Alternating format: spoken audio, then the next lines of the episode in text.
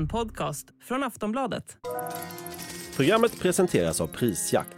Jämför produkter, priser och butiker. Det har spridits rykten i flera månader om att Putins attackhund har blivit allvarligt sjuk. Vad kan det få för konsekvenser för Ryssland?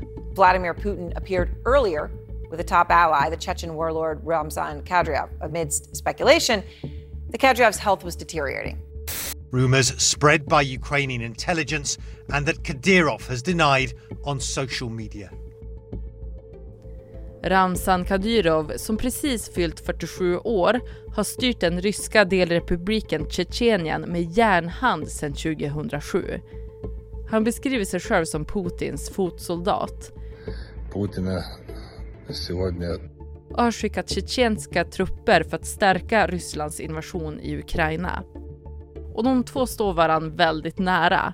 Till exempel så föreslog Ramzan Kadyrov nyligen att det ryska presidentvalet som väntar i mars 2024 antingen borde skjutas upp på grund av kriget i Ukraina eller begränsas till endast en kandidat, nämligen Putin, skriver Reuters. Det var redan i våras som spekulationerna kring den tjetjenska ledarens hälsa började cirkulera. Då rapporterades det bland annat om att han hade svåra njurproblem. Och under förra månaden drogs de igång igen efter att en talesperson för den ukrainska underrättelsetjänsten sagt att hans tillstånd hade blivit mycket värre och att han låg i koma. Kadyrov svarar då snabbt genom att publicera klipp på när han promenerar glatt i regnet. Kadyrov kommenterar inte själv sin hälsa i videon och publiceringen har inte fått stopp på spekulationerna. Så hur beroende är Putin av Ramzan Kadyrov? Hur mår han egentligen? Och vad kan det betyda för Tjetjeniens framtid ifall han skulle bli riktigt allvarligt sjuk? Det och mycket mer ska vi prata om i Aftonbladet Daily. Mitt namn är Ellen Lundström. Och jag har med mig Aftonbladets reporter Niklas Wendt. Niklas, hur skulle du beskriva Tjetjeniens ledare Ramzan Kadyrov? Det är en extremt obehaglig typ som på något sätt för mig representerar det sämsta hos mänskligheten. Alltså en småsint och brutal diktator som idkar väldigt hård repression mot rivaler och undersåtar och samtidigt fjäskar för de som är ovanför honom som, som skryter och använder stora ord som han inte kan backa upp. Han eh, representerar liksom en väldigt toxisk maskulinitet som väldigt starkt betonar hypermaskulina ideal med hur han lyfter fram sina träningsvideos och hur farlig hans milis är och hur han använder liksom våld som grunden för hela sin legitimitet. Så på något sätt utifrån kan nästan se ut som en löjlig figur ibland tills man minns då alla som försvinner efter att ha kidnappats av hans säkerhetstjänst eller alla mordkommandon som ger sig på tjetjener i exil och, och så vidare. Och han beskrivs ju som Putins attackhund. Varför det? Ja, min tolkning av det är väl att det är för att han är väldigt aggressiv och högljudd och, och hotfull, men kanske själv värre än han biter. Ja, samtidigt som han sitter ganska stadigt i Putins koppel. Och vilken roll vill Ramzan Kadyrov att Tjetjenien ska ha i Putins Ryssland? Ja, Ramzan Kadyrov tog över makten i Tjetjenien i mitten av 2000-talet där efter att hans pappa Ahmad Kadyrov hade dödats i en bilbomb 2004. Uh, han har ärvt makten då kan man säga. Uh, både far och son Kadyrov hade slagits mot Ryssland i Tjetjeniens frihetskrig i början av 1990-talet. Men när det andra Tjetjenienkriget började så bytte de sida till, till Putins sida. Och Ahmad Kadyrov blev då ledare för den här semi-autonoma delrepubliken i Ryska federationen. Och eh, sonen Kadyrovs eh, övergripande syfte är nog att, att hålla sig kvar vid makten så att säga och, och, och stärka sin egen och sin familjs position. Och han träffade ju nyligen Putin.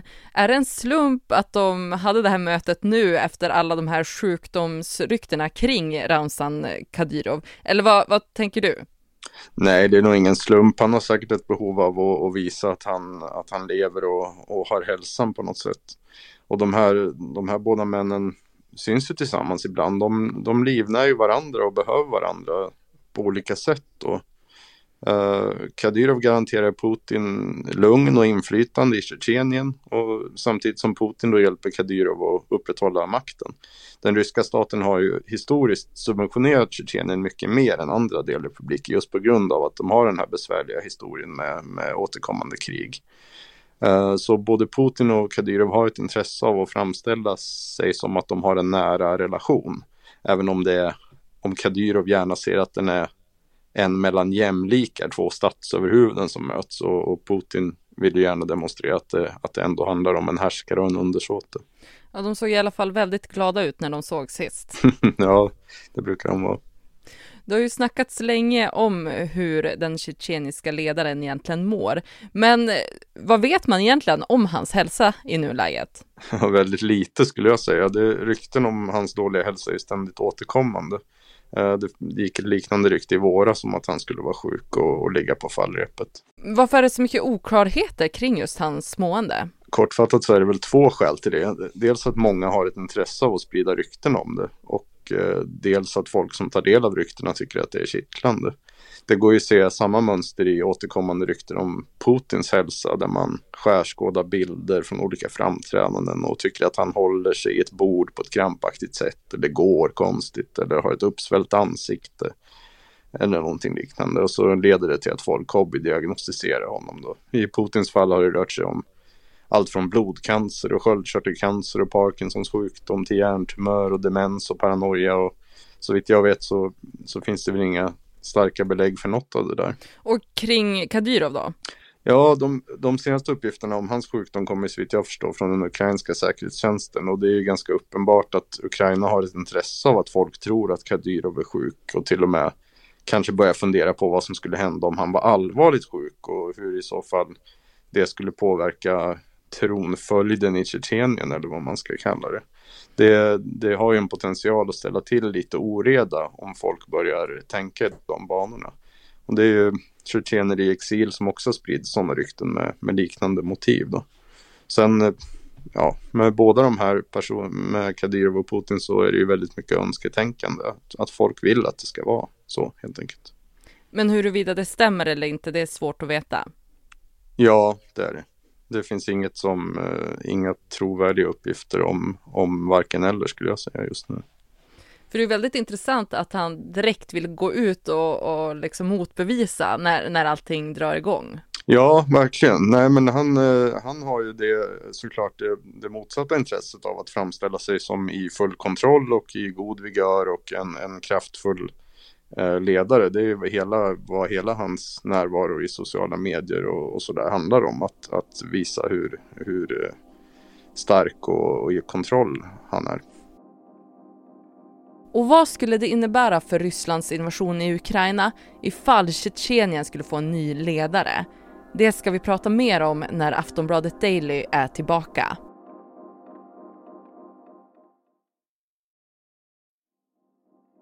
Rysslands försvarsminister Sergej Shoigu har prisat Tjetjeniens ledare Ramzan Kadyrov nu i början av oktober för att han har skapat starka militärstyrkor i kriget mot Ukraina enligt Institute for the Study of War. Niklas, vad skulle du säga att han har haft för betydelse under Rysslands pågående invasion i Ukraina?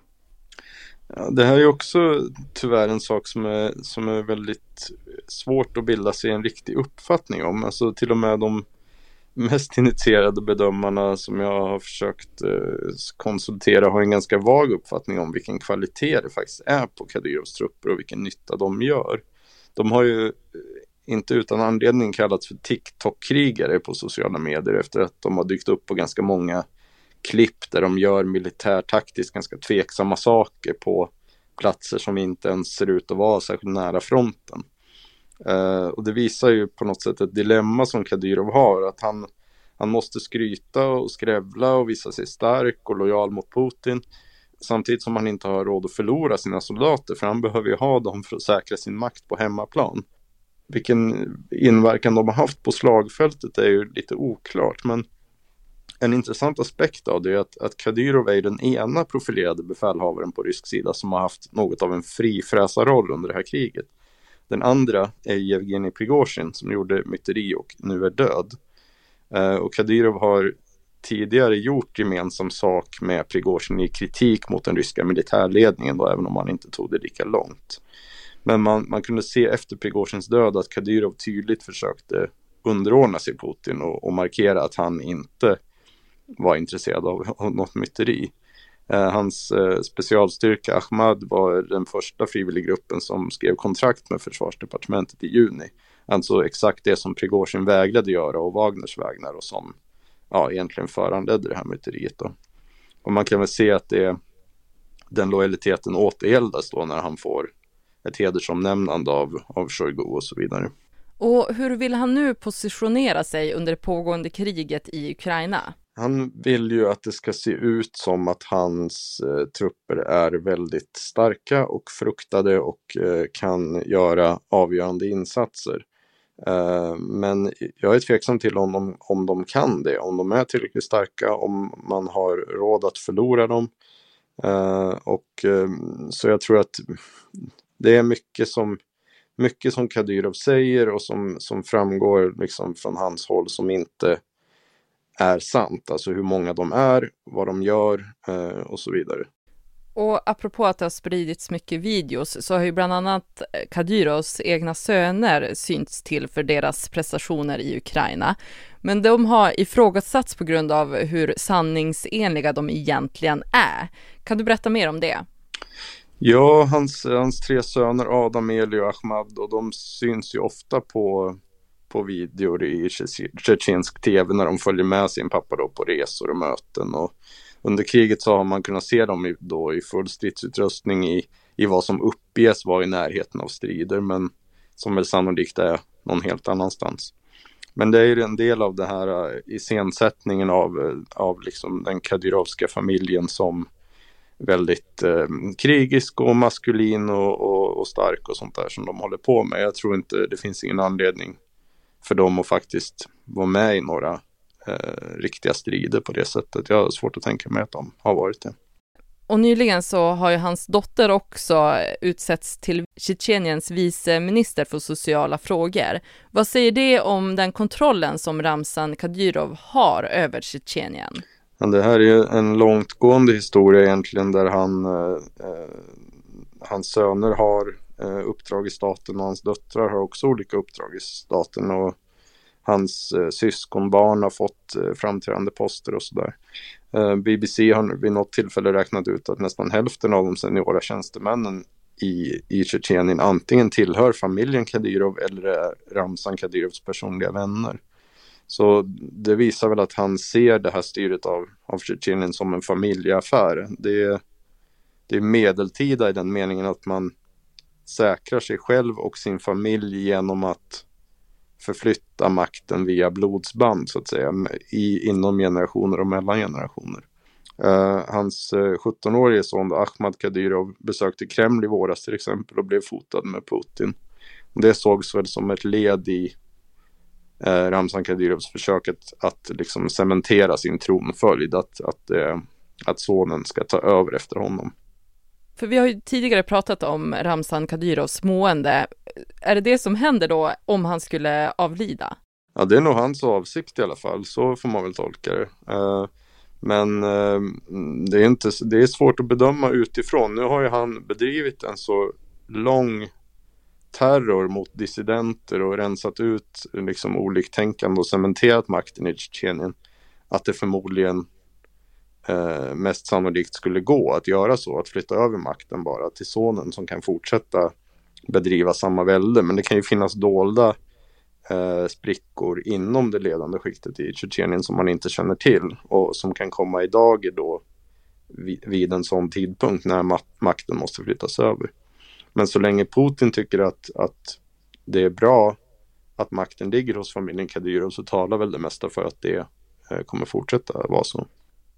Och nu är ju jättemycket oklart kring hans hälsa, men om han mår dåligt och om han skulle avlida, hur skulle kriget i Ukraina kunna påverkas av det?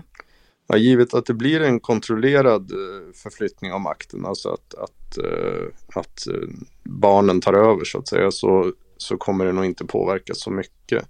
Och även om det skulle bli någon typ av maktkamp i Tjetjenien som, som tvingar Kadyrov-milisen att avbryta kriget för att säkra hemmafronten så är det kanske mer ett politiskt avbräck för Putin än att det har någon typ av jättestor inverkan på, eh, på läget vid fronten så att säga. Jag tror inte att, att den tjetjenska eh, styrkorna har haft så stor betydelse det senaste året åtminstone. Det säger Aftonbladets reporter Niklas Wendt. Jag heter Ellen Lundström och du har lyssnat på Aftonbladet Daily. Vi hörs snart igen.